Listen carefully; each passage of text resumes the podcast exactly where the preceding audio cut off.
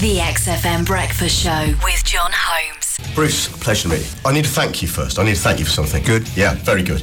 Um, you, uh, with your album Return of Bruno, got me some sex with a lady. Right, when I was Nice, growing up, I'll nice, be Alan. honest, she wanted it as a gift. I bought it for her, and that got me in there. That is great news. Yeah, I know. Uh, Did I you know. marry the girl? No, no, God no. no, no, no. I haven't seen it since. It's uh, well, it's a pleasure to meet you. So um, let's let's just talk a bit about. Well, there's so much to talk about with you. Uh, we're going to mention the film, of course, but I also want to thank you for something else. Um, I want to thank you for Hudson Hawk because it's one of my favourite movies. Thank you. It really Alright. is. And I th- and do you know what that that was ahead of its time. Do you think? Yeah, I just think everyone thought it was going to be a different kind of film. Yeah. And I wasn't of the mind in those days to make someone else's idea of a film, but I like it.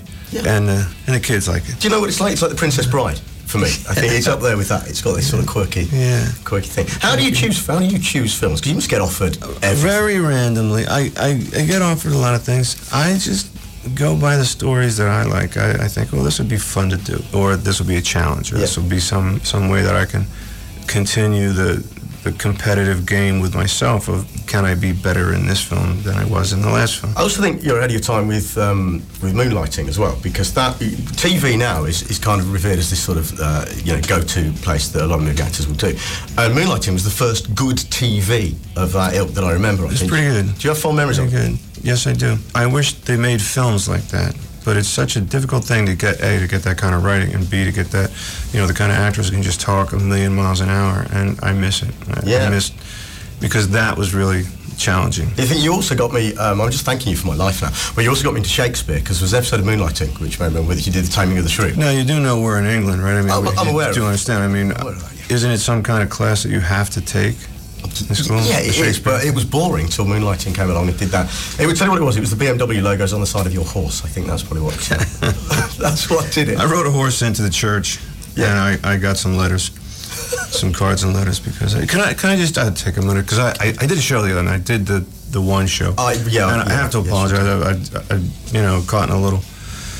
I didn't get very many compliments about it, but uh, I guess they said, "Well, he's just a little stale." But I was s- so jet lagged. I'm very sorry, you, you kids on on the one show, but Hey, I, I saw that. I, I thought I thought it was. Look, it's It's all have you, punchy. did you know about the one show first? Did, uh, did, did No. no one warn you about No, that show? no, it's the it- worst show on British television, Bruce. In Well, fact, it's not what kudos to they you for do. going I'm on. sure it's not their problem. I, I was was a little boring, I think, but I, cou- I was had a little sinking spell. That's all. Yeah, you, I think you came across great. You- uh, Don't worry about it. Don't worry about it. You're, you're taking this on, you know. It's, hot you tip. Mr. Moonlighters. Come on. Mr. Moonlighting. Uh, very quickly before we do go, um, uh, you, I know you said on the one show that you didn't quite understand the title of the Die Hard film. No one does. It's not just you. You're fine with that. It's a little complicated. It's a isn't it? bit weird, isn't it?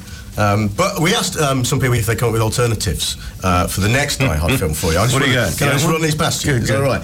Um, come and have a go if you think you're Die Hard enough. Was was uh, one of them, Good. Um, which is all right, isn't it? Uh, die Hards are forever. I thought I had a certain something. Interesting. Yeah, my favourite supercalifragilisticexpialidocious Die Hard. It's beyond the Die Hard. It's my favorite so far. Um, but I don't understand the title. It's a good day to die hard. Who knows? The one to go with though, reboot. This is, I'm going to give you this. You can have this on me, but uh, I get a cameo role. Go ahead. Right? Uh, you do a reboot in Britain, in England, in the Shard, the new tower, Die Shard. Die Shard dies. I like the Shard, by the way. Uh, how about Die Hard? Give us a. I hope you cut that part out. No, that's Yeah, staying it's in. We're just- leading with that.